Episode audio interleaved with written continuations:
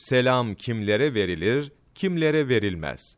Sohbet ve ders meclisine girildiğinde, Kur'an okuyana, abdest alana, namaz kılana, helada olana, o anda haram ve mekruh işleyene, dua ve zikirle meşgul olana ve fitne korkusu varsa kadınların erkeklere, erkeklerin de kadınlara selam vermesi uygun değildir.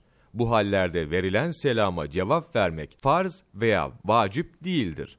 Reddül Muhtar. Bir cemaate girildiğinde selamı bir iki kişiye tahsis etmemelidir. Mesela bir meclise girip "Selamun aleyküm hocam" veya "Selamun aleyküm Ahmet abi" demek gibi. Bir cemaate uğrayan topluluktan bir kişinin selam vermesi hepsine yeterlidir. Aynı şekilde cemaatten bir kişinin almasıyla diğerlerinden mesuliyet düşer. Ancak burada selamı veren ve alan sevap kazanır. Cami-ü Sayır.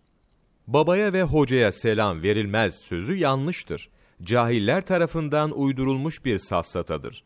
Ashab-ı kiram radiyallahu anhum ecmain, Efendimiz sallallahu aleyhi ve selleme her zaman selam verirlerdi.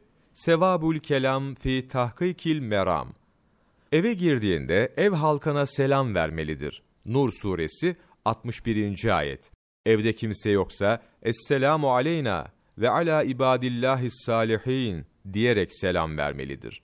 Hazin ve Medarik tefsirleri. Selamı ayet ve hadislerde zikredilen şekilde alıp vermelidir, el ve baş işaretiyle değil. Çünkü bu Yahudi ve Hristiyanların adetidir. Nesai. Gayrimüslimlere selam verilmez. Onların verdiği selam alınmaz. Ehli kitaptansa sadece "ve aleyküm" denir. Buhari. Kahvehanelerde oyun oynayanlara, tavla, satranç vesaire gibi selam verilmez. Ramüzül Ehadis. Ehli bidatten yani ehli sünnet dışında olanların itikadı küfre varanlarına asla selam verilmez.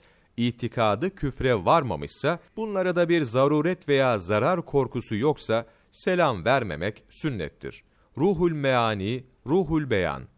Ölülere şöyle selam verilir: "Esselamu aleyküm dara kavmin müminin ve inna inşallahu biküm lahikun eselullahe li ve lekümül afiye."